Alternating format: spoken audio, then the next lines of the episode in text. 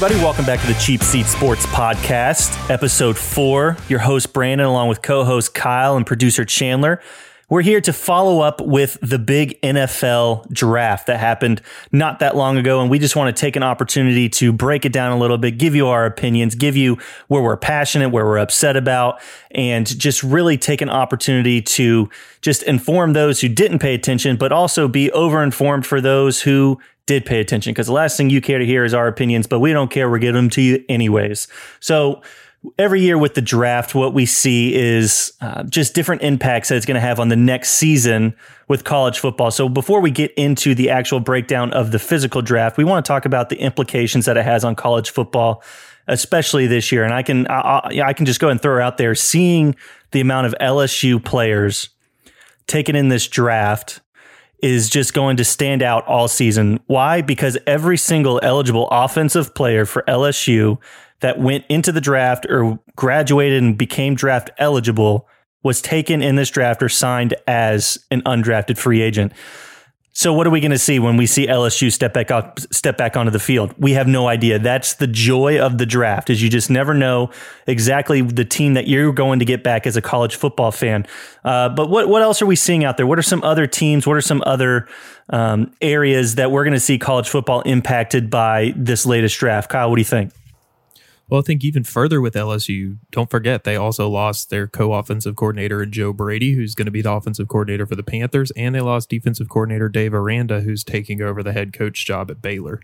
Uh, they also lost Grant Delpit, um, Chaisson, and Patrick Queen on that defense, who are big pieces on the defensive side. So it's not just offensive for them that they're losing. So certainly be That's interesting true. to see what LSU is going to do next year. It's I wouldn't say rebuilding because college football is kind of a constant revolving door as far as talent goes because yep. you do only get those four years, but we'll see.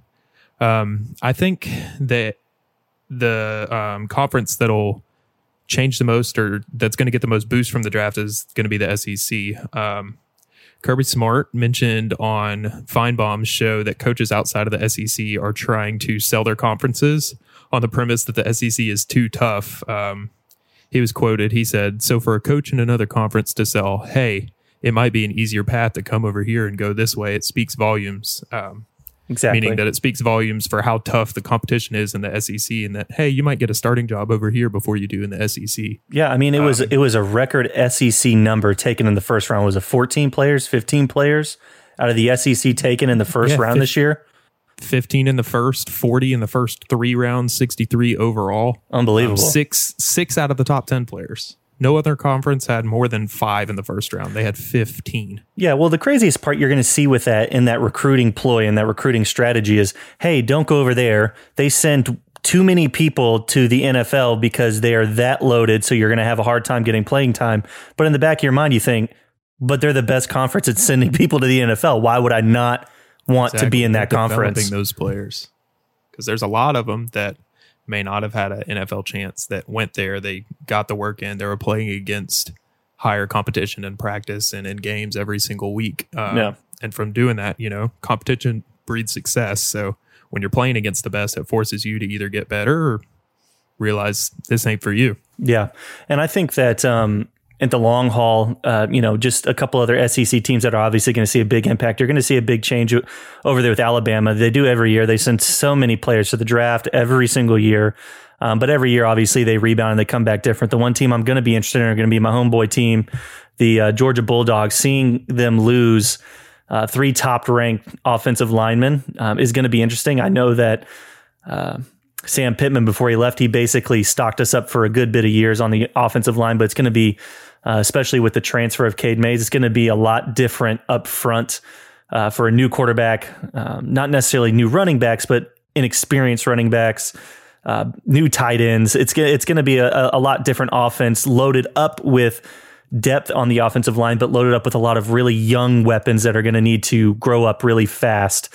Uh, just due to the last two drafts in general for the Georgia Bulldogs, and they also had a good bit of defensive players uh, go in this draft as well. So again, SEC is where it's at. Stop listening to uh, Dabo Swinney, all you Clemson fans, because let's be honest, that's who Kirby Smart was talking about. Hey, come play for my team because we play nobody, and you get national recognition because we play nobody and wallop the poop out of them. Uh, yeah, that's who I want to go play for. I want to take the easy way out. So all you players that are thinking Clemson, you're taking the easy way out. Go to Georgia. Go dogs. All right. So jumping One more team I want to touch on real quick. Sure, Or yeah. One more thing I want to touch on before we move on to the NFL. Another person or another team that may benefit from this draft was Lincoln Riley and the Oklahoma Sooners. Oh, for He's sure. Continuing to churn out QB talent. It's three straight drafts with a QB that was taken in the first two rounds. Um, they had Mayfield and Kyler Murray go back to back, obviously both winning Heisman's as well, and then Jalen Hurts, who's a former Heisman finalist. So that's three QBs um, in the first two rounds, three years in a row. I think it's uh, Spencer Rattler that's up next at Oklahoma. He's was obviously a highly touted recruit. Um, it'll be interesting to see. Obviously, that's going to draw a lot of QBs into there, but we'll see what else they can surround them with. They had CeeDee Lamb. Uh, they had some good defensive players come out of Oklahoma last year. I think that they'll stand to continue recruiting well as well from this draft. for sure. Well, yeah, and, and something on that too that I think will be interesting, um, and you guys probably saw it earlier, uh, but Caleb Williams, the 2021 number one prospect quarterback position, you know, looking at Oklahoma, looking at LSU, and then for some weird reason looking at Maryland. But Yeah. two out of those teams, you know, you just saw them have some incredible years, some incredible talent. So it's going to be interesting to see if, you know, they're obviously going to be different teams, especially LSU. I mean, I don't think that you can expect LSU to be what they were this last year. Um, you know, Alabama, I think that we've seen them, I think that, that we've seen them come back after huge drafts and just be able to bring in more and more talent and be able to cycle that back around. I don't know that LSU is going to be able to do it. I don't know that they have, you know, the experience of that constant rotation of top talent coming in, but certainly with the years that they've had, um, you know, certainly Ed Orgeron is not losing a step, you know, with getting good players uh, to play for for that university and to play for you know what what he's doing down there. So it'll be interesting though. But I think that um, I think that we could see a really exciting. Um, you know, kind of, I don't know if you want to call it an off season. Uh, it's not really a technical term for NCAA football, but I think it'll be interesting to see uh, where Caleb Williams ends up and how that could uh, potentially change up um, the quarterback spot at Oklahoma. I don't really know if LSU. I don't know what options they're sitting on right now. So he could go in there and be the number one guy, um, beyond a shadow of a doubt, but it'll be interesting to see at least. Yeah, quick note on him. He's actually from Washington, D.C., so Maryland's kind of the hometown team. Yeah, it's the Okay. hometown His crowd. Yeah. five included Penn State and Clemson, so those were the two that he cut out. So interesting tie back to uh, Dabo Swinney there. Yeah, exactly. Yeah. Yeah, come, come. Yeah, I'm not. I'm, I'm That's done. all that he has going him, I guess. He's close. Um, well, speaking, I mean, just real random and jumping. Um, yeah, and we'll jump into the rest of the pod here in a second. But um, speaking of top-rated quarterbacks, speaking of Oklahoma, Brock Vandergriff, the number one rated pro-style quarterback, because I believe Caleb Williams is the number one quarterback, but he's the number one dual threat quarterback as well. And I believe Brock Vandergriff is a 2021 number one pro-style quarterback. Uh, not fact checking here. I'm just speaking out loud. But um, he was originally committed to Oklahoma and uh, not that long ago, when they found out that they were going after Caleb Williams, Brock Vandergriff decommitted from Oklahoma and committed yeah, he did. to. Athens, Georgia. Go Yeah, dogs! he did. And so we, uh, you know, it, it- the recruiting trail is just different now. Um, you know, Oklahoma has gotten that uh, kind of that Georgia mentality of running back university. If you if you're a top running back, you're going to end up typically at Georgia, at Alabama. You know, there's there's four or five schools that are just known for developing NFL running backs, and uh, Oklahoma, as you said, Kyle, has become that QB factory. And uh, but seeing now because maybe they're getting a little greedy, they're chasing away some potential top tier talent um, by deciding to go after both of the top quarterbacks in uh, the upcoming class. But I mean, who honestly doesn't? I'm sure Georgia went after Caleb Williams in some form or fashion as well. I mean, how can you not? But anyways, we digress from where where we want to be heading, and where we want to be heading is into the 2020 NFL Draft, the most watched ever NFL Draft. I might add you. Uh, and I'm going to be honest, it was also probably one of the most uncomfortable drafts I've ever watched, um, simply because I'm not 100% positive that the commish was not uh, feeling a little special, drinking a little drinky drinky or something along those lines. Because he said He was comfortable. he said some of the He- he was most comfortable. awkward and uncomfortable things. Um, I'm pretty sure. I'm pretty sure He's he kind uh, like top five worst people ever as it is. well, I'm pretty sure he congratulated the Las Vegas Raiders on hosting the 2020 NFL draft. 2020. yeah. And he made it. Yeah, it was it was a huge thing. He was super excited to let them know that they had made the generous decision to give Las Vegas the 2020 draft. after they had to shut down the 2020 draft that was supposed to be Uh. Two Las rounds Vegas. into the 2020 draft. It was so he was just all sorts of crazy. And when he sat down, when he moved to the chair, that's when it got really weird. It was like, what are you doing, man? but anyways, so the 2020 NFL draft, most watched draft in the history of them uh, broadcasting the draft.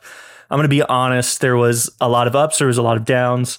Um, there was a lot of stubbornness. There's just so many different things that we can talk about, but we've broken down just a few different uh, things that we want to address. We're not going to talk about every single team. We don't, ha- well, we do have the time for it, but we know that you don't care to listen to that much. So what we want to do is we want to, we just want to break down some of our highlights, some of our lowlights, and then um, get into a little bit of a free for all at the end, arguing about what the future looks like for uh, the upcoming teams and the moves that they made and all that um, best player, best upcoming uh, rookie of the year, defensive rookie of the year, that kind of stuff. And so we'll, we'll we'll get to that at the end. But we just want to talk about some winners. Let's start with the highlights.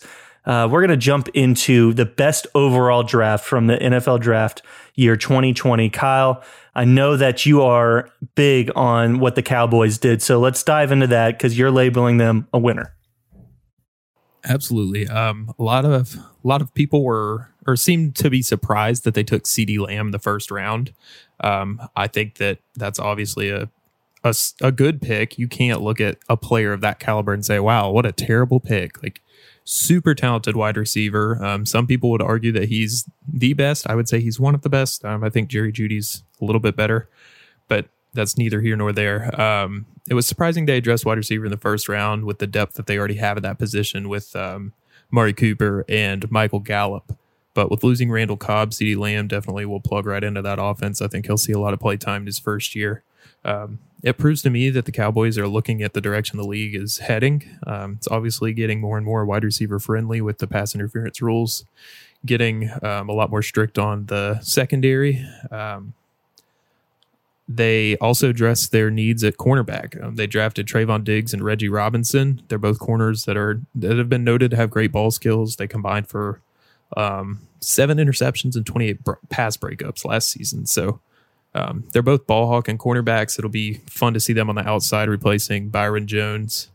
Um, and they also they also have three cornerbacks that'll reach the end of their contracts next season. So they're definitely looking towards the future at cornerback and wide receiver, making the moves they need to make. Um, they also they had questions about defensive ends. Uh, they lost Robert Quinn last year. He had a or after last year he had 11 and a half sacks last year. So um, they ended up drafting Bradlee Anae, I believe is. I'm probably murdering that name, but Bradlee Anae um, out of Utah. He may not be able to replace that production that Robert Quinn had, but he should. He said "Ugh." he should certainly progress nicely. Um, I think he's a steal. They got him at pick 179. A lot of people were projecting he was going to be a mid third rounder. It's surprising to see he fell that far. So I think that was a great pick by the Cowboys. They really addressed everything they needed to the secondary, the defensive line. Um, they got one of the best receivers out there at a very deep class. So Yeah. great draft overall for them. For sure. And I mean, it's easy to look at. Um, and we, again, we'll get a little bit more in this towards the end of the podcast. But I mean, the implications that the draft have on the overall strategy and possible outcome of a season. Um, and, and we got into heavy about this when we broke down the um, when we broke down the NFC. Is what the heck is the NFC East doing? Cowboys, Eagles, two top tier teams living in mediocrity.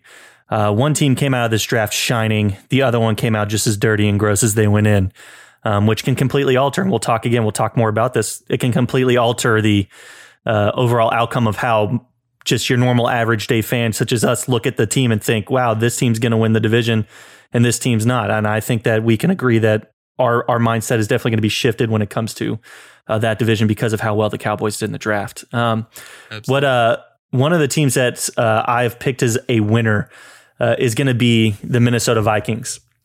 Simply being, uh, you know, they just addressed every need that they had.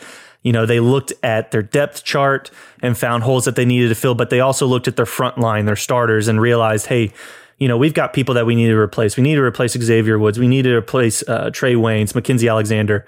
And they went out and they got those players. Uh, but not only did they get the players to replace them, they've got good quality out of them. They, I don't feel like that that they once thought or got to a point to where, hey, we need to, um, you know, we need to make the reach because we need to fill this hole.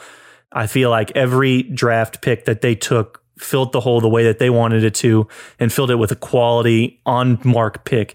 Um, you know, Jeff Gladney, tough physical cornerback is gonna is gonna fill Xavier Rhodes' shoes. Maybe not immediately, but he's gonna be that he's gonna be that competent player at corner um, that they need that they lost with Xavier. You got Cameron Denzel or Dantzler, who's just an absolute stud at Mississippi State, uh, known for his ball skills.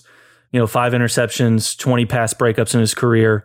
Uh, you know, just an outstanding athlete that's going to be able to also step in um, to that cornerback role and really fill a very necessary need for them uh, on that defensive side of the ball. Everyone talks about their linebackers, and when Xavier Rhodes was at the top of their game, you know that their defense was unstoppable. But with Xavier Rhodes falling off the wagon a little bit, uh, you know they needed to make the pot, the necessary moves with their cornerbacks, and they did. So they took three of them. They took two safeties. They knew what they wanted. They knew who they wanted to go after, and they filled those holes with quality. Um, you know, Brian Cole um, adding that depth that I talked about, taking just players that fill fill the need not just on the front line, but they found quality in the depth.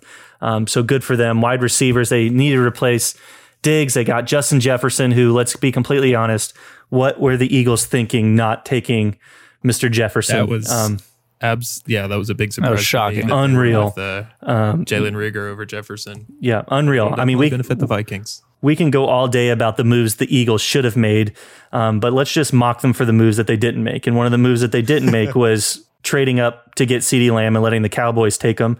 And you know, props to the Cowboys. I mean that that was that was Jerry Jones just saying, "Hey Cowboys," or "Hey Eagles, screw you. I'm going to take CeeDee Lamb even though I don't need him because I know you want him, and I'm not going to let you have him."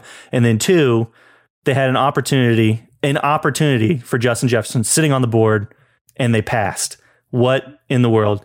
Heck of a wide receiver. He's going to be a star. Um, he's got the swagger. He's got the look. He's got the size. He's got the hands.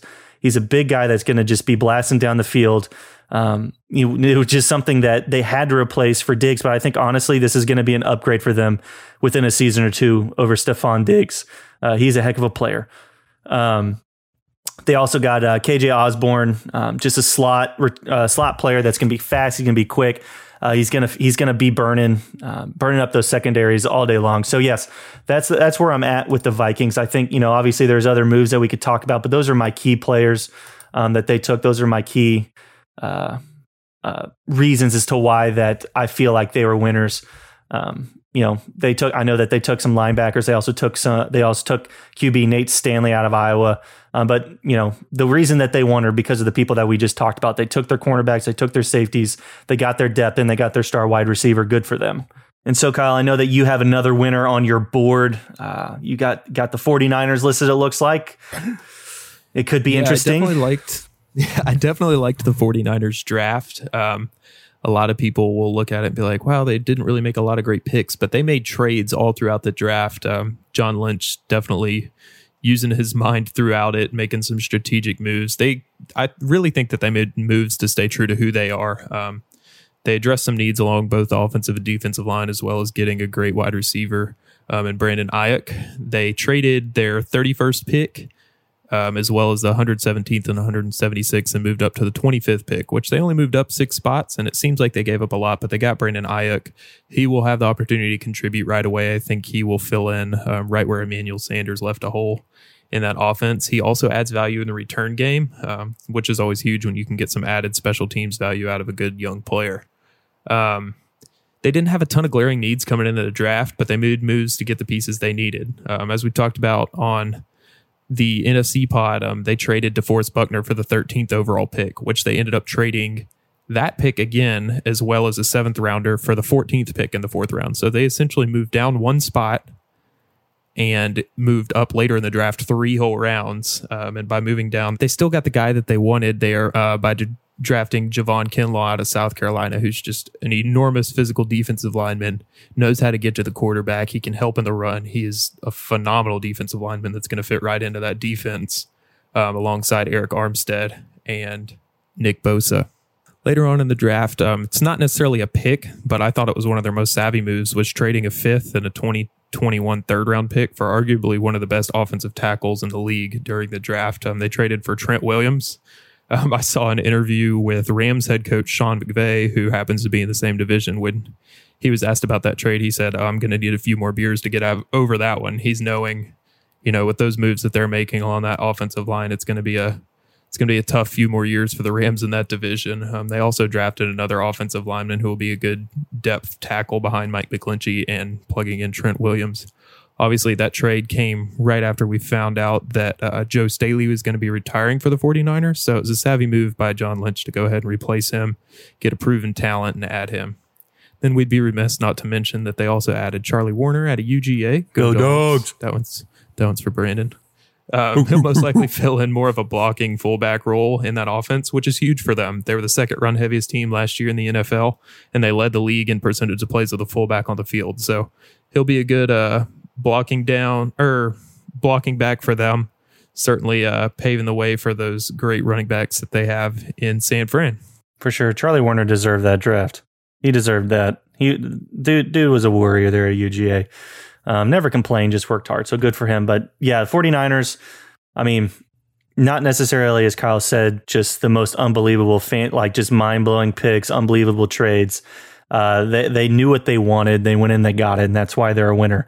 Uh, the next winner I have on my board is going to be the Baltimore Ravens, and it's kind of the same deal. You look at their picks and you think, man, you know what's what was so special? What what made them stand out? And it's honestly, uh, I mean, if you just look at the Baltimore Ravens right now, they're just operating on a totally totally different level than the rest of the NFL. In my opinion, they have a totally different um, just mindset on how they want to stack their roster, um, and still manage to not blow anything up in terms of giving away a bunch of trade picks or draft picks for this year or next year. They just went into the draft. They didn't want to trade. They let the draft come to them and they took the best available players that on the board that filled their spot. I mean, let's let's simply just you know, look at Patrick Queen, for example. How in the world, first of all, does a guy that is as athletic as Patrick Queen fall the way to the pick that they had in the first round? It was, was the, I don't have it, for some reason I don't 28th. have it written down, but it was a 28th pick, right? Yeah. Um, yes. I mean, how do you let, how do you let Patrick Queen fall to number 28? What, what a value they got out of that pick. Um, you know, linebacker was definitely a need that they needed to address.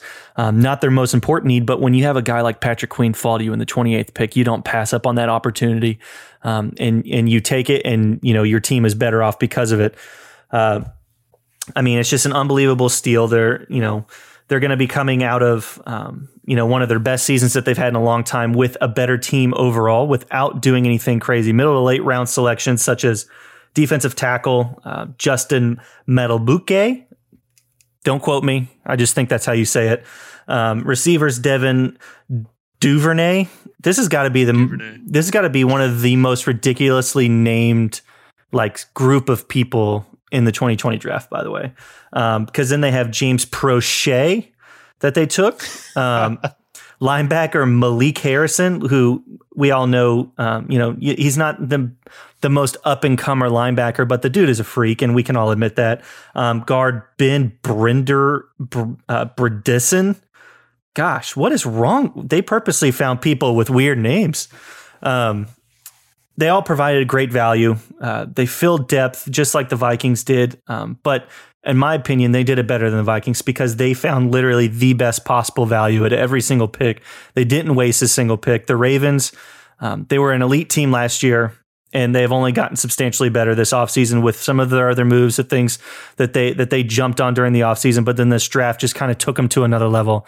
I think that you know obviously when they lost in the championship game uh, thinking that they were going to the super bowl uh, you know you look at them and you think man that this could be this could be the time for when this up and coming team this young team they put their heads down Um, and, you know, they show up next year and they try to do the same thing that they did, and it's just not going to work out for them. But in all honesty, they went into this offseason as a, as a team, as a unit, and they just made themselves better and they made themselves more dangerous. In this draft uh, was was another example of that. Again, they didn't they didn't let the draft drive them; they drove the draft, and uh, that's why they're a winner in my book. So uh, those are our four picks for winners.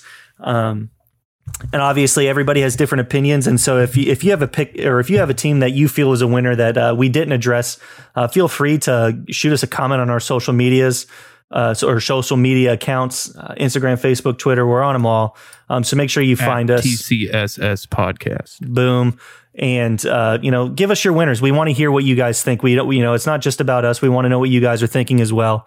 Um, so give us your winners and give us your whys and we would love to hear them so now we're going to jump down to the worst overall draft and um, a, a team that we love to pick on i mean what in the world are the houston texans doing and uh, i know our boy chandler is passionate about the just debauchery that is going on over there and going on over there in Houston. So we're going to let him take this. Why are they your loser, Chandler? Yeah, I don't know if the blame, I don't know how much it spills over uh, from Bill O'Brien. I think that 110%. he he is just losing his mind. I think that you know, yeah, like you said, you know, over and over again, and I've harped on it, you know, and this is years in the making because, again, I have a personal vendetta against David Johnson for ruining my fantasy football uh, There it is again. entire season uh, back in what 2017, and so starting there, now we're in 2020, and I still can't get over these people. Um, I still can't get over Bill O'Brien and what he's doing. Um, you know, it it took him seven picks to get five people right out the gate. The You math the doesn't the, the, the, the math doesn't add up. Um, it adds up as much as that trade did, and, and so we're actually going to title this portion "What the Charlie Heck Are the Texans Doing?" Attaboy. in 2019, they went ahead and they went hard after the offensive tackle position. They got Tytus Howard, they got Laremy Tunsil, again, giving up so much in the process to get there. But they weren't happy with that. They wanted to go one more time for a position that, again, has already been filled recently, I might add. And they're going with, again, Charlie Heck, the title of this whole thing. Bill O'Brien's favorite person out of this draft, I've got to imagine. Um, if this dude doesn't start, I, you know, you just wonder again, what is he doing? What is he thinking? What the Charlie And- Heck is going on? What the Charlie heck is going on? And I'm going to be saying that all year. I think that Houston fans are going to be saying that all year. I think they were already saying that before they found out who Charlie Heck was because they saw the trade with David Johnson. So um, just absolutely insane. Um, Ross Ross Blacklock is probably the only pick out of the draft that Houston even gave any sort of hope uh, to their fan base uh, for this year. They also took Jonathan Greenard. Um, and in the process of, of all this is as if, you know, they could be so subpar up to this point. One thing that's kind of crazy, you know, O'Brien traded away a dominant pass rusher and Jadeveon Clowney um, for Barkevious Mingo and Jacob Martin and a third round pick in 2020. And fun fact, Mingo only started in one game for the Texans in 2019. And then he was left to go to Chicago in free agency. So you have a player that clearly the Texans don't want that then is a part of this is is a part of this trade uh, for Jada- for Jadeveon Clowney to bring him back. Uh, you've got to wonder what's going on there. Uh, Martin appeared in 14 games, but never started in 2018. And they took Jonathan Greenard with the third round pick, uh, defensive end out of Florida. Nothing good comes out of Florida. Fun fact: all the good players that play for Florida are usually coming from Georgia.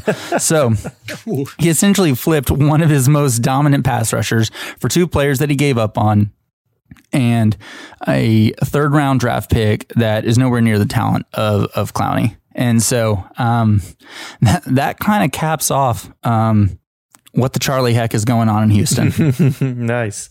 I love it. I could have said it better myself. Oh, Charlie Heck. I think Sorry, guys, that was rough. I think the Cheap Seat Sports Podcast first teach shirt is going to say what the Charlie Heck on it.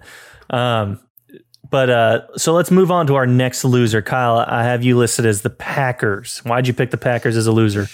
Yeah, so the Packers they just they raised a lot of eyebrows in this draft. Um, I we talked about it again in our NFC podcast, episode two. Give it a listen if you haven't. We talked about one of their biggest needs is wide receiver. They obviously have Davante Adams, who's a fantastic wide receiver, super talented guy. Um, Aaron Rodgers is a great quarterback, but he's got one guy that he throws to consistently. They've got a few young options there um, that are growing. We saw Allen Lazard kind of come out last year, but they don't have a second just great wide receiver for him to go to. Um, and I think defenses are starting to figure that out. Um, however, the Packers went the entire draft, did not take a single wide receiver. It wasn't even addressed. Um, they they needed help on defense as well, and they still ended up taking three offensive skill players before they even touched defense all the way down in the fifth round. So um, one of the craziest picks of the whole draft that I think surprised a lot of people was the Packers not only taking a quarterback in the first round, they traded up and took Jordan Love, who's a very good, um, very good quarterback prospect. He's raw. Um, my brother is a big Packers fan, so I had to talk to him about this. So shout out to Will. Um, I'll give you his quote. He said, "Pump the brakes on the drama. They went 13 and three in their first year under Matt Lafleur last year. He's a great offensive mind. I trust what they're doing." So it's an interesting take, but he knows what he's talking about. I think Waste. the way he said it, um, he said Jordan Love uh, has a lot of talent, but again, he's very raw. He didn't play in a super competitive conference in college. Uh, he came out of Utah State. Um, and he's he even looked him up back to high school. He was willing to do a lot more research than I was, um, and found out he didn't even start in high school until his senior year. So he's raw, doesn't have a lot of experience, and he's Um, also not a wide of- receiver. No, he's not. And let's I mean let's let's let's let's let's let's not paint any chickens here. I think that Green Bay. I mean, what the Charlie heck were they doing? I, I just it, it, just doesn't make any sense. Jordan Love, listen, and I'm not trying to interrupt you here too much. I'm just going to make this one statement. I think Jordan Love is a good athlete. Um, I think that he was a first round talent, but Green Bay obviously just has a knack for purposely disrupting the flow of a quarterback that is not necessarily past his prime, but that is obviously aging. Almost like they kind of have the opposite of what the Patriots have. The Patriots are afraid to, you know, disrupt their franchise quarterback, whereas the Packers think, hey, let's get him because I know that this guy's eventually going to not be that good, but who knows when that's going to be? I don't know. They needed a wide receiver. That's the end of my rant. Sorry. They certainly did. It's kind of a double edged sword because it was like, can they grab a receiver that they really weren't interested in, or could they trade up and get this guy? Um, there's been a lot of comparisons to Aaron Rodgers and Brett Favre, which I think you were kind of getting at. Um, they drafted Aaron Rodgers in 2005, and he sat behind Brett Favre until 2008 when he finally started. Um, Rodgers is currently signed through 2024, so I think it's pretty likely that we'll see a very similar thing going forward. Um, Rodgers and Lafleur, if Rodgers will take him under his wing, will hopefully groom him into the QB that they want um, for their offense. Um, under Lafleur, they've leaned a little bit more on the run game. They've got a busy running back room. Uh, they've got Aaron Jones, who's a great running back for them, and then Jamaal Williams, a very versatile player who can catch the ball as a receiver outside, but also can run it in the backfield. And they added AJ Dillon in this draft, who I really liked um, as a prospect anywhere, but he ends up going to Green Bay. He's a huge running back, but runs well for his big um, frame. He'll certainly make an impact in the short yardage game for them. But um, interesting note from the Packers GM. My brother sent me this as well. He was quoted as saying, I thought the top was one of the stronger drafts at wide receiver uh, that I can remember. But the runs went pretty early, and once we got to a certain spot with the group that we had coming back, it wasn't like we weren't looking to add to that competition. We just felt there wasn't a lot of great candidates that were locks to make our team next year. So I can kind of see where he's coming from. Like I said before, they've got some young people um, like Allen Lazard, um, Marquez Valdes-Scantling. Um, there's some good players there in Green Bay. I just they could have had Tee Higgins at the 30th overall pick, but they traded up to get Jordan Love. I mean, Tee Higgins should have been a first rounder. I was surprised he fell to the second round. Granted, he was the first pick in the second round, but still. Um, six receivers were taken in the first round of the draft. Tee Higgins very well could have been one. Should have been the seventh at number 30, the Green Bay Yeah. Packers. I mean, it would have been a great fit. He's a stud. So I don't know. Um, certainly going to be interesting to see what they do in the years to come. Yeah, maybe they'll trade for one in the middle of the season when they realize they need one. Who knows? Maybe. I, I mean, it's just gosh, I don't. I mean, there's only so many excuses you can make for a weird draft, and I feel like Green Bay has just run out of them. Um, that's just me, though. I mean, good luck to Jordan Love. Uh, you know, I hope that um, Aaron Rodgers treats you better than uh, Brett Favre treated him, but let's be honest, he's probably not going to. Or better than Aaron Rodgers treats his own family. I don't know anything about that, but I feel like that's a pretty rude insult. Oh, he totally um, doesn't talk to his family at all. That's rough. Okay. Um, ouch. That's a Aaron Rodgers. Thanks for listening. Hope you come back. Um, shout out, shout out, since you don't talk to us either. Uh, so jumping down to my loser, um, and let's be honest, it's it's it's weird to say this, but the New England Patri- the, the New England the New England Patriots are definitely spec on that name. Yeah, I know. The New England Patriots are um, definitely a loser in this draft, and it's not because they. I feel like they did some unbelievable reaching. I think that they did. I mean, um, I think some of their picks were definitely questionable. Definitely very Bill O'Brien, or sorry, not Bill O'Brien, Bill Belichick esque. Um, in, in the terms of you know he just did what he does every single draft. He he dug deep into the roots of college football and just found some uh, diamonds in the rough, possibly. And uh, you know he's gonna he's gonna do his Belichick body slams on him. And he's gonna turn him into star football players. Is what the New England Patriot fans are hoping for. But I mean, interesting picks, though. I mean, Kyle Dugger, good athlete. Um, linebacker Joshua Urshay or Uche is, you know, a good athlete. And um, they're just guys that nobody really had on their radar, especially necessarily uh, at the picks that they were taken at by the Patriots. I believe the Patriots traded, um, like, uh, Kyle, you you can speak more to this, but th- they traded. I feel like they traded at least hundred thousand times in this draft. I don't remember um, the exact number, but they traded every single every single one of their picks, with the exception of Anfernee Jennings, was either one that they made that they acquired from a pick prior to the draft, or from a trade that they made during the draft. Yeah, they made one pick based off of their original draft original draft position. But yeah, so I mean, they just just, it was just a weird draft for them. But at the end of the day, the reason they're losers is because you lose the GOAT, the best of all time, the number one quarterback, the best QB1 to ever exist in the game of football, to the lowly old Tampa Bay Buccaneers. And you come into a draft that is thick, and I say thick, with potential QB stars.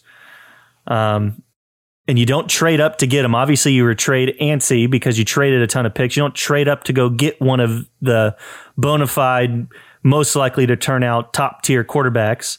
But then you also take a pass on a Jordan Love. You take a pass on a Jalen Hurts. You take a pass on Jacob Eason. You take a pass on Jake Fromm, who are all available. Um, obviously, Jordan Love taken by the Packers, um, still in the first round, but he was still available later in the first round.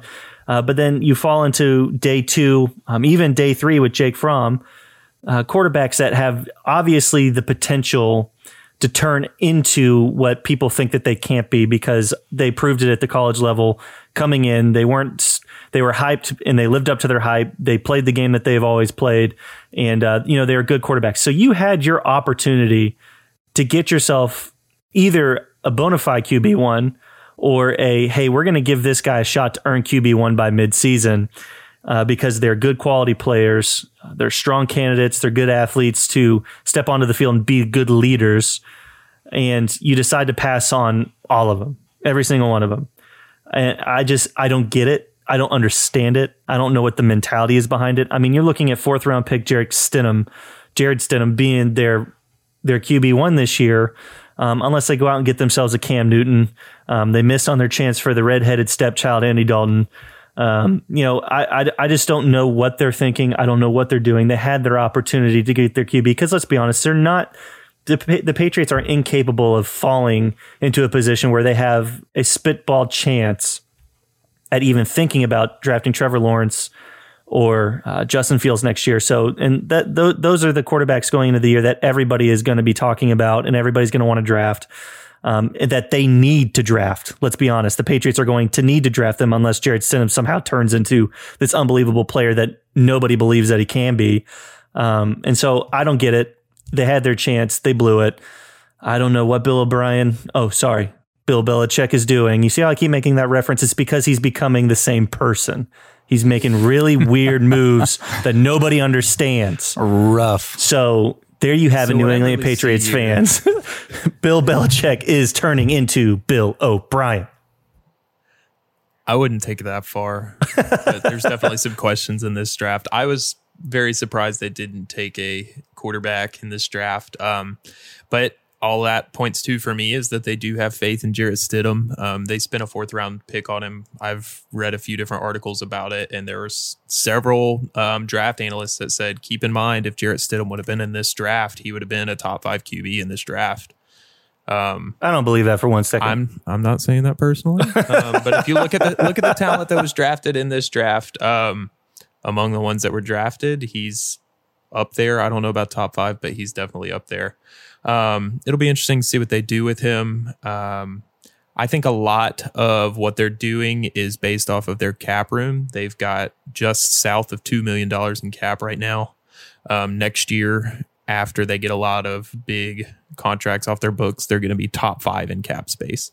So I wouldn't be surprised if they make a big free agent move at quarterback next year, or if they make a trade for a um, high dollar quarterback at the end of the season. We'll see. Should be interesting. Yeah, lots of questions there in the Patriots room. I, again, I, I love to hate on them. Uh, they're still going to be a good team. I think that Jarrett Stidham is a is a, is a quality athlete. Um, he's I just don't think that he's their guy, and they had their opportunity to find their guy. I mean, even if I mean Jake Fromm being available when he was being picked by um, the Buffalo Bills that late into the draft, the Patriots pass on him twice. Not to say that Jake Fromm is going to be the next star NFL quarterback by any stretch of the imagination, but um, you know, if I'm the Patriots, I'm taking my chance on a guy, especially if he's fallen that far in the draft. That's got the clout, that's got the mentality, that's got the work ethic, that's got the prowess that a Jake Fromm has. Because I mean, I look at him and I look at Jarrett Stidham and I understand that there's a rivalry there, um, and that I can be a little bit biased, but I can I genuinely look at them and I see uh, one player that can be an NFL starting quarterback that wins football games, and I see one player that might win football games, and I think Jake Fromm is going to win NFL football games. Um, so, but we'll see. Um, you know, Patriots are losers Yeah, in my book. He's going to be the quarterback co- quarterback coach for Josh Allen. Yeah, for now, just wait and Somebody's see. got to teach him to Josh control. Allen's going to tuck that ball and try and run, and something's going to happen, and then Jake Fromm's going to come in and save the day. Go dogs. Don't wish that on my fantasy starter. Ooh, I'm gonna I'm I'm, I'm gonna wish that. Um, so there you have it. Our winners are losers. Every year there's winners. Every year there's losers. And every year there's a reason to fight over who falls into what category. But those are our picks. Deal with it. Um, jumping down into But if you disagree or agree, hit us up on our social media. Let us know what you think. but also, and we will shut you but down. also deal with it. I don't know about that. So now we're just going to jump into a free for all down here. Guys, leading into a lot of this stuff, we have a lot of information. We have a lot of stats and facts that we study and we go through. And, you know, we want to make sure that we're as accurate as possible. But we're going to talk about things such as best steals, best value picks, biggest reaches, uh, best trades, biggest surprises. It doesn't matter. We're just going to be spitballing. We're going to free, we're going to wheel and deal here. And uh, I'm going to get started off. Uh, biggest steal of the draft at pick number eight, which never happens. You never look at pick number eight and like, oh my gosh, that's the biggest steal of the draft. Biggest steal of the draft has got to be the Arizona Cardinals taking Isaiah Simmons at pick number eight. This guy is a top five talent. In all honesty, uh, I think that he is a top three talent. I know that. Uh, I know that the Lions wanted um, wanted to take uh, quarterback in the position that they were. They got him. They got their star cornerback. But I th- honestly think that Isaiah Simmons was the number three player to go in this draft. Um, so falling all the way to number eight, unbelievable steal, unbelievable value. The dude is a freak. Uh, he can fit into linebacker. He can fit into defensive end. It makes no difference. He's going to get to the quarterback. He's going to do his job, but he's also going to have unbelievable coverage on tight ends, even possibly some slot receivers that come across the middle. The dude's quick. He's lean on his feet. Unbelievable spot at number eight for the Arizona Cardinals to fall onto their lap. An athlete of this caliber, biggest steal of the draft, in my opinion, has got to be Isaiah Simmons. Yeah, definitely great pick for them there. I don't know that I would argue that it's the biggest steal of the draft. As you pointed out, it's the eighth overall picks. So, I mean, those first 10 picks, it's hard to argue that they're a steal. Um, when I'm thinking about a steal, I like to look a little bit later. I'm looking in the second round. Jacksonville Jaguars taking Laviska Shenault incredibly talented wide receiver. He's got great size for a star uh, star wide receiver. He's 6'1", 225, but he runs like a running back after he gets the ball. He's not afraid to be physical. He makes those jumping contested catches. Um, he has experience running the Wildcat. He ran for seven touchdowns in college. The guy can do it all. Uh, really, the only downside with him is that he has a little bit of injury history. He had shoulder, core muscle, and turf toe surgeries um, while he was in college. But I mean, the guy's an absolute freak. He's going to Jacksonville where they already have DJ Chark, Dede Westbrook, and Chris Conley as their starting receivers, but I think he absolutely has the talent to earn a starting job. They got him in the second round. I think he easily could have been one of those top five or six wide receivers that was taken um, had he been at a bigger marquee school instead of Colorado. Yeah, and I'm gonna uh, keep it close to home here. You know, I think that the biggest steal um, for the 2020 draft was uh, to the Detroit Lions in the second round for DeAndre Swift. Boom sauce. Um, I have no idea how he fell out of the first round. I think he is better than Clyde Edwards. Um, absolutely. I think that, you know, he's got the chip on his shoulder from being, you know, from the championship team, you know, that, that goes in and wins it all and has this crazy year. And I think that that absolutely helps him there. But, um, you know, I I'm not totally upset because I think that DeAndre is going to be able to go to a Detroit Lions team where he can actually make a significant impact and a difference. Um, not to say that you know Clyde is going to be sitting on you know, the bench not making an impact. He's obviously with a great team uh, that's going to be able to do a lot of stuff. But um, yeah, that w- that was kind of shocking to me. I was sitting there kind of waiting for DeAndre Swift's name to be called. Um, obviously, been following his you know whole college career and um, did incredible things. Pretty sure his numbers were better um, in college, and um, you know you just you gotta you gotta love the homegrown boys that you know are are just coming in and tearing things up in Athens. It's, it's exciting to see every Saturday, and uh, so yeah, I was I was pretty shocked by that, but good pickup from the uh, from the Lions. Yeah, for sure. Uh, biggest biggest reaches. Um, you know, there. Oh gosh, there's just so many to choose from. Um, I, I got I got to say Damon Arnette to the Raiders in the first round. Um, you know, Okudah, I get at number three. Uh, dude's locked down. I understand. Um, but part of the reason that Arnette looks so good is simply because nobody was throwing towards Okudah. And again, but you, are looking good against lower quality teams for the most part. Um, he, there's just the hype was not there for a first rounder. Second rounder, I mean, I'm still thinking mid second round for for Arnette. I'm not. I'm not. I'm. I just. I think that that is just a huge reach by the Raiders. Uh, Dude, I saw when, some some mocks that had him in the third and fourth. Exactly. I mean, there's just, I I don't get it. The quality and the depth at cornerback uh, this year, especially in the second round, I mean, was just substantial and was. I mean, there was so much depth for the cornerbacks. Um, going into the second round, I just don't I don't understand why in the world they reached in the first round to take Mr. Arnette. And I mean, no no big shot against him. I think that he'll be good, but I mean, the dude's not not a first rounder, and I don't know what they were thinking. But I also, um, to piggyback off Chandler there, uh, Clyde Edwards-Helaire. I mean, just a good player, but really first round. I mean, there. I think I think there was four running backs that were ranked ahead of him in this draft, with DeAndre Swift being, I mean, just above and beyond the you know the quality of you know just the athlete that he is, the ability to, and I, I get Edwards-Helaire fits into their scheme really well because uh, you know he he catches a lot of passes out of the backfield in that offense that they ran at LSU. I so I get it, but I mean it. He had, he would have been there mid second round. They could have traded up to get him. I understand they didn't want to give away any picks or anything along those lines to do that, but I mean a first round pick for Clyde Edwards-Helaire is a big reach in my book. Um, my biggest reach for this draft, uh, I'm going to keep it in Oakland. They're proving that they see their board and the way they have players ranked, and they take that to heart. They're only looking at that. They don't care what other people have players ranked at. I was very surprised that they took Henry Ruggs as the first wide receiver in this draft. Oh, uh, gosh, when it got totally. to them, they had every single wide receiver on the board. They Everyone. could have taken CeeDee Lamb. They could have taken Jerry, Jerry Jeudy. Jeudy and they took Absolutely. Henry Ruggs. I think everybody was collectively surprised by that. I'm not saying Henry Ruggs isn't a good player. He's a fantastic athlete, great wide receiver, fastest player in the draft. they had their pick at wide receiver and they decided to go with speed over size and route running ability. Um, Or catchability either. necessarily- his his hands Yeah. aren't nearly the quality of these other guys. No, but that's what they went for.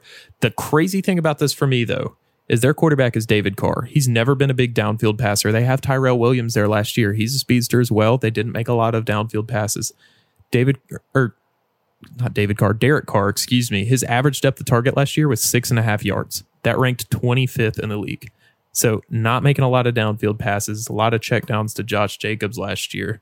Um, yeah, kind of perplexed by the Henry Ruggs pick Yeah, for sure. again, not that he's not a good athlete and that it doesn't fit. They like their speed there. It's just a They didn't need I anymore. like it's a reach. but when I when feel like it's a reach. They a- needed a big guy. when a guy like Jerry Jeudy is on the board, like what do you think it? I don't I don't know. What the Charlie heck? I mean, next on our list to talk about is our biggest surprises.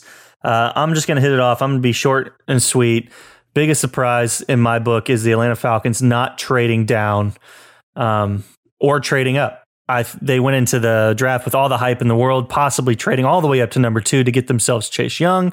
I didn't believe it was going to happen. I didn't want them to do it. Obviously, I would have been ecstatic if they did, but I also wanted that draft capital because they needed to crush this draft. Um, but biggest surprise is not necessarily. I mean, they took AJ Terrell. Not a big fan of that pick at number sixteen, um, but that's why I'm more so surprised that they didn't trade down because I think AJ sitting there at um, the Eagles' pick of number, I believe it was number 25, and rumor has it the Eagles were trying to get up to number 16 to get CeeDee Lamb before the Cowboys could take him, and uh, for whatever reasons, the Falcons didn't believe that they would have AJ available to them at that 25th pick. And uh, so they, so uh, I mean, a little bit of a reach, not a big reach. That's why I didn't talk about it. Um, but the biggest surprise is to me is that the Falcons made no trades, which Thomas Dimitroff completely known for making his trades during the draft. So that's my biggest surprise. Atlanta Falcons, no trade. Yeah, I'm going to keep it on the trade train here for big surprises. I was surprised. Um, this is the first draft we've had since 2015 without a trade within the top 10. Uh, we mentioned it on our previous episodes that it wouldn't be surprising if we saw the Lions trade back with either the Dolphins or the Chargers, whoever the uh, highest bidder was there. We thought that they would probably still be able to get Jeffrey Okudah at five or six because either the Dolphins or Chargers would be trading up to get the quarterback that they wanted. Uh, I was very surprised that neither of them did that. It worked out for everybody. They still got who they wanted, but it was still an interesting note that it's been since 2015 that we haven't had a trade within the top 10 because those are certainly uh, big price tags that come on those top picks. For sure. Yeah, my um, there there was a lot of surprises. I mean, you know, um, from you know Las Vegas getting the 2020 draft, big announcement by Roger Goodell. That was a huge surprise uh, that we heard in the second round. Um, but no, honestly, for me, um, there were no there were no safeties uh, taken this year. In the first round, yeah. And so, uh, you know, I, I I thought that that was uh, kind of shocking. I mean, you have, you know, obviously, I think the biggest one that comes to mind is you know Xavier Xavier McKinney, um, and and just kind of was not expecting um, that the way that the draft was going. I thought that you were seeing. Um, a lot of people on the defensive side of the ball, and so I would have thought, um, you know, you had a lot, a lot of cornerbacks taken, um, and and so you know, kind of a surprise call by the Falcons there, uh, throw up for uh, Atlanta Falcons on the surprise. Um, but yeah, so that was kind of it for me um, there. I mean, there's there's a lot. You go down the list. There was you know a lot of crazy things happening in the later rounds. Um, you know, personally, not seeing Rodrigo Blankenship uh, taken as the first kicker. That's right. Uh, that just Patriots with an another embarrassment. Insane. Patriots with another An, Bill, an embarrassment. Yeah, with another Bill O'Brien move there. Yeah, one hundred percent. I mean, if you're going to draft a kicker, draft the best one. I don't, I don't know, you know, if if that tank for Trevor mentality is just hot and heavy in New England or what. Um, but it's uh, yeah. So that was kind of kind of crazy to me, uh, for sure. But yeah, I'd have to go with no safeties. Yeah, yeah, that, it was pretty shocking. I mean, the talent and the depth was there for safeties to get in there. I mean, Xavier McKinney was projected first rounder in every single mock draft for the last year, so that the, that a huge surprise. Um, great value pick there in, in round number two Yeah. for sure. Um, For sure, surprised that he didn't end up getting drafted in the first round for the Cowboys. Um, Yeah, that I figured they would have gone there, But but, again- I think a lot of people were expecting receivers to go higher and CeeDee Lamb wouldn't have been there. But, you know, Jerry Jones saw CeeDee Lamb there and he was licking his chops. And Jerry Jones was like, I'm going to give you the middle finger, Philadelphia. That's exactly what he was doing. Hundred percent. And so draft against your rival. dra- you, you draft with hate in your vein. This is what you do. Um, so jumping down, and uh, we're going to speed this up. We're going to double up here. Offensive rookie of the year, defensive rookie of the year. Uh, I'm going DeAndre Swift with the Lions. But uh, I mean, unbelievable value, as Chandler said there, in the second round for the D- uh, Detroit Lions. Running back has never been a position that they have put a lot of effort into trying to figure out. I feel like a lot of that has to do with their offensive line, the way that they want to run their offense. Um, they got a pretty deep offensive uh, running back group, um, running back room, I should say. Uh, but DeAndre Swift is going to jump right up to RB one. Uh, dude can play all sorts of um, uh, different uh, running schemes through the tackles, around the tackles. Uh, unbelievable receiver out of the backfield. Offensive rookie of the year. I'm going with DeAndre Swift. Defensive rookie of the year. I'm going to go with Isaiah Simmons. My uh, biggest steal pick, simply because the dude is just a freak. It'd be easy to say Chase Young. Uh, you know, it'd be easy to say uh, Okudah. Uh, I, I just I think that Isaiah Simmons um, playing for Arizona. I think he's going to be playing with a chip on his shoulder because he knows he should have been taken earlier than number eight. And again, he was still taken in the top 10. That's a huge achievement. But uh, dude, dude was a top three talent. He knows that. He plays that way. And uh, I think he's going to go in there. He's going to wreak havoc and he's going to get himself a defensive rookie of the year. Yeah, I'm going to disagree with you on the offensive rookie of the year. Don't get me wrong. I love DeAndre Swift. Yeah, huh? I'm I sure. he's going to be. I think he's going to be great in Detroit. My only concern there is on Johnson's there. They like him, and they're not running the ball enough. Um, a lot of people thought they were going to be a run first offense, and they really didn't show that as much last year. Um, if I'm looking at a running back for offensive rookie of the year, I'm going to look at Jonathan Taylor in Indianapolis. That is one of the best offensive lines in the league. Um, they like to run the ball. They're going to have Philip Rivers out there this year. Um, so it'll probably be a little bit different on offense, but I think Jonathan Taylor has a lot better chance to come in and be that bell cow back in that offense. Granted, they have Marlon Mack, but I would argue on Johnson's a better runner than Marlon Mack. Um, and he's shown that he can do that. Uh, I think on Johnson will cut into DeAndre Swift's volume too much for him to get the offensive rookie of the year. In years to come, I very much think DeAndre Swift is that bell cow back. He's the three down guy. He can run it he, inside, outside. He can catch the ball out of the backfield. Fantastic player. I just don't think rookie year is going to be the year that we see him break out. Um, I wouldn't be surprised to see Joe Burrow as offensive rookie of the year either. I mean, look at the weapons that they have there. They've got um, obviously AJ Green, fantastic wide receiver. They've got a speedster in John Ross. They've got Auden Tate, um, and they drafted Tee Higgins. Like he's got four stud wide receivers starting out. Um, what more could you want? And you've got Joe Mixon running. You could want an him, a great offensive line to keep you standing up, is what you could want. Right.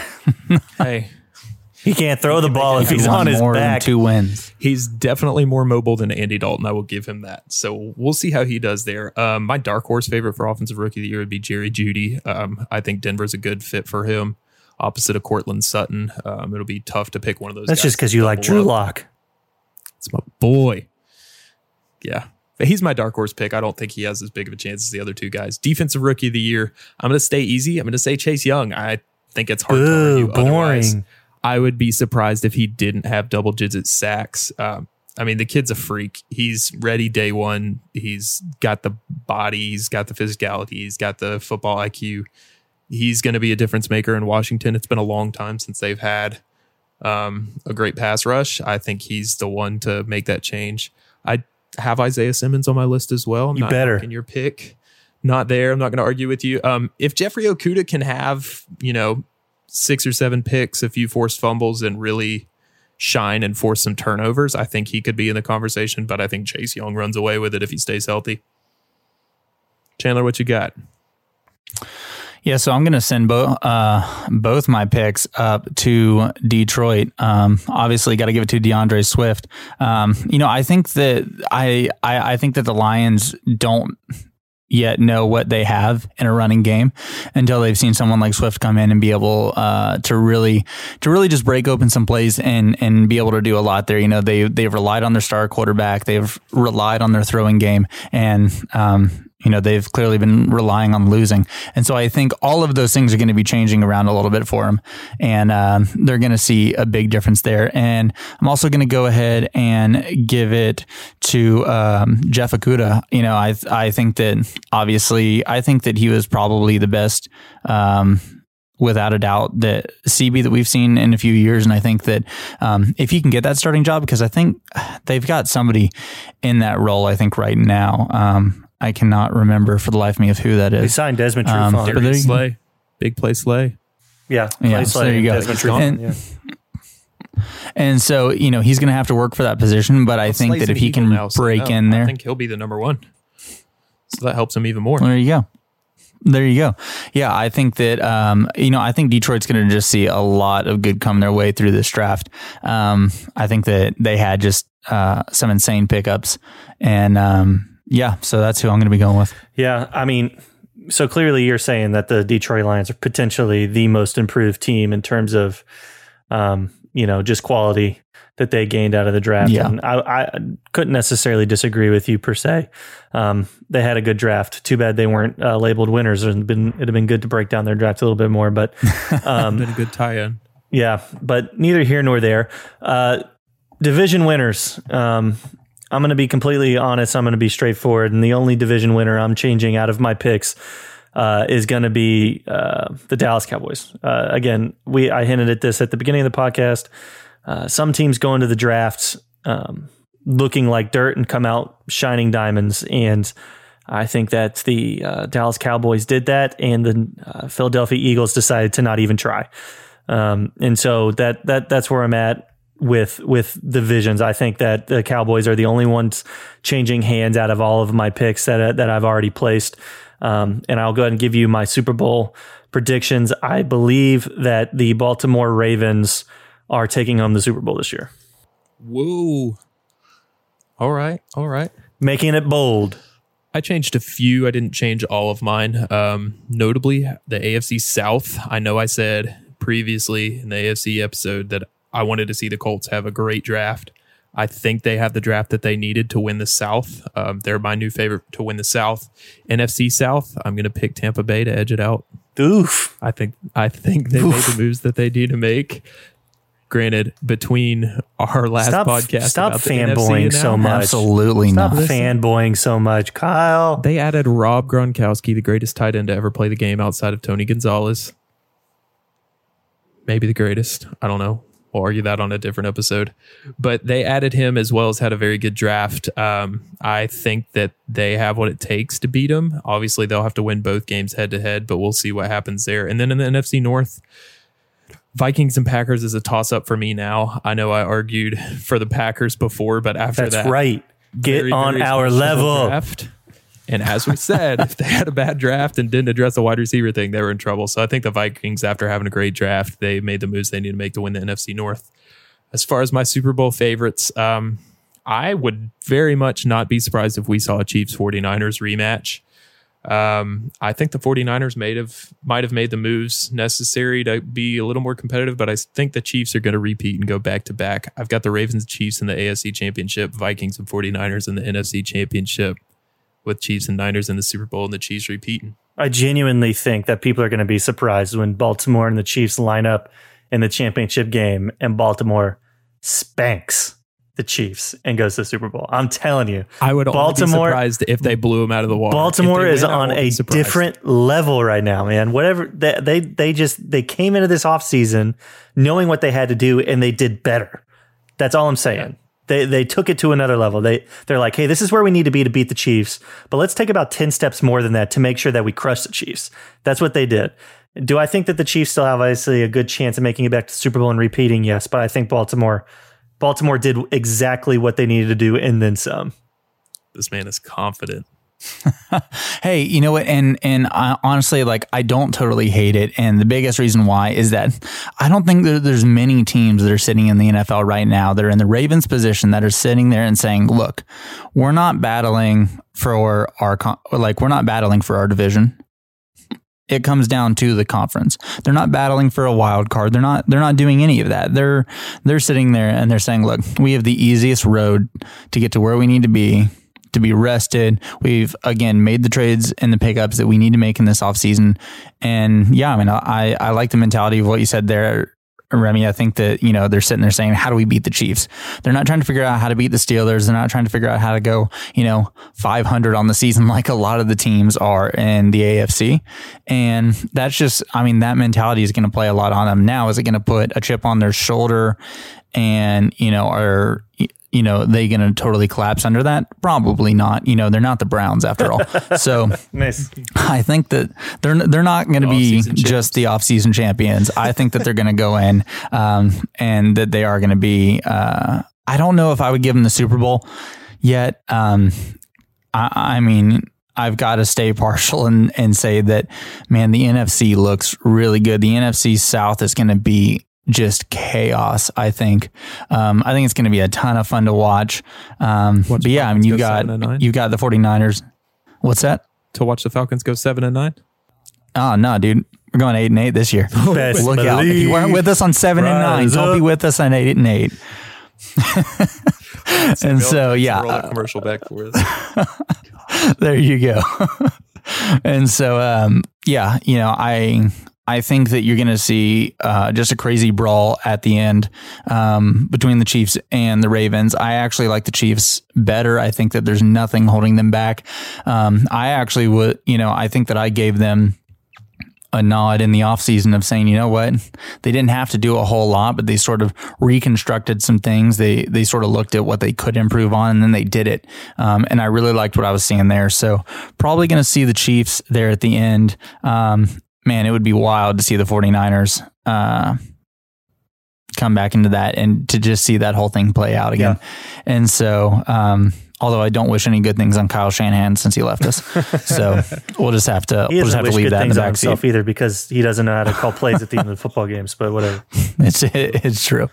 Um, I never actually picked uh, my NFC team to make it to the uh, Super Bowl. Um, so I'm going to backtrack here real quick, and I'm not going to say anything about it. I'm just going to give you my pick. I think the Saints are going to the Super Bowl. Um, as much as I hate to say it, but again, Oh, you hate but to say again. Baltimore is going to spank it, and they're going to send them back to Nola crying just like they always do. So there it is, ladies and gentlemen.